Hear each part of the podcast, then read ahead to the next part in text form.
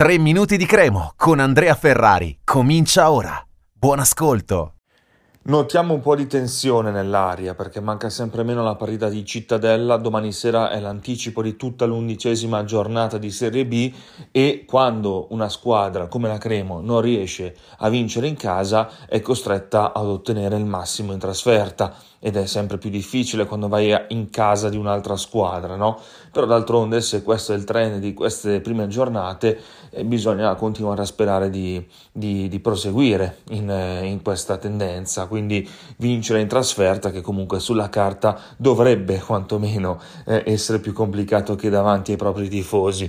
Praticamente è la stessa situazione di Como Cremonese, la stessa vigilia, anche in quel caso venivi da una sconfitta in casa, quella col Parma, e dovevi vincere a Como, cosa che era molto complicata sulla carta, però sei riuscito, e adesso uguale, solamente traslato di un paio di giornate e eh, la Cremo non può permettersi neanche di pareggiare, eh, altrimenti se dovesse anche solo arrivare un punto, dobbiamo essere sinceri, siamo di fronte ad un campionato di mediocrità, diciamo, un campionato inaspettato perché poi alla fine il cambio di allenatore fin qui non è che abbia dato chissà quali risultati, perché Stroppa è vero che ha vinto due partite, però neanche perse altrettante e c'è solo un pareggio, quello al debutto contro, contro l'Ascoli. Bisogna fare molto di più, bisogna fare molto meglio. È anche vero che Cittadella è un campo che ultimamente, allora un avversario per la Cremo ostico sulla carta, anche perché insomma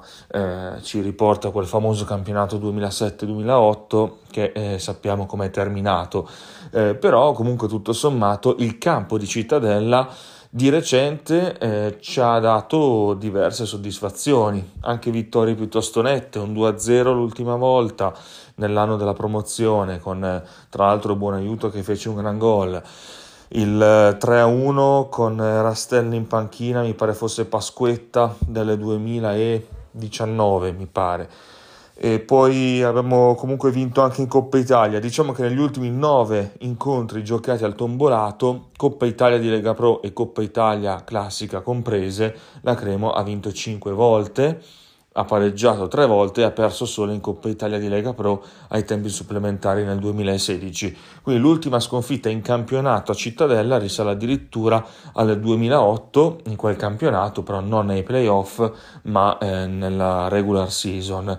Eh, quindi eh, è abbastanza favorevole come campo, in realtà è il contrario allo Zini, perché allo Zini la Crema ha vinto una sola volta in tutti questi anni eh, nell'anno della promozione quindi il 2-0 di, di due anni fa, ecco la stagione 21-22.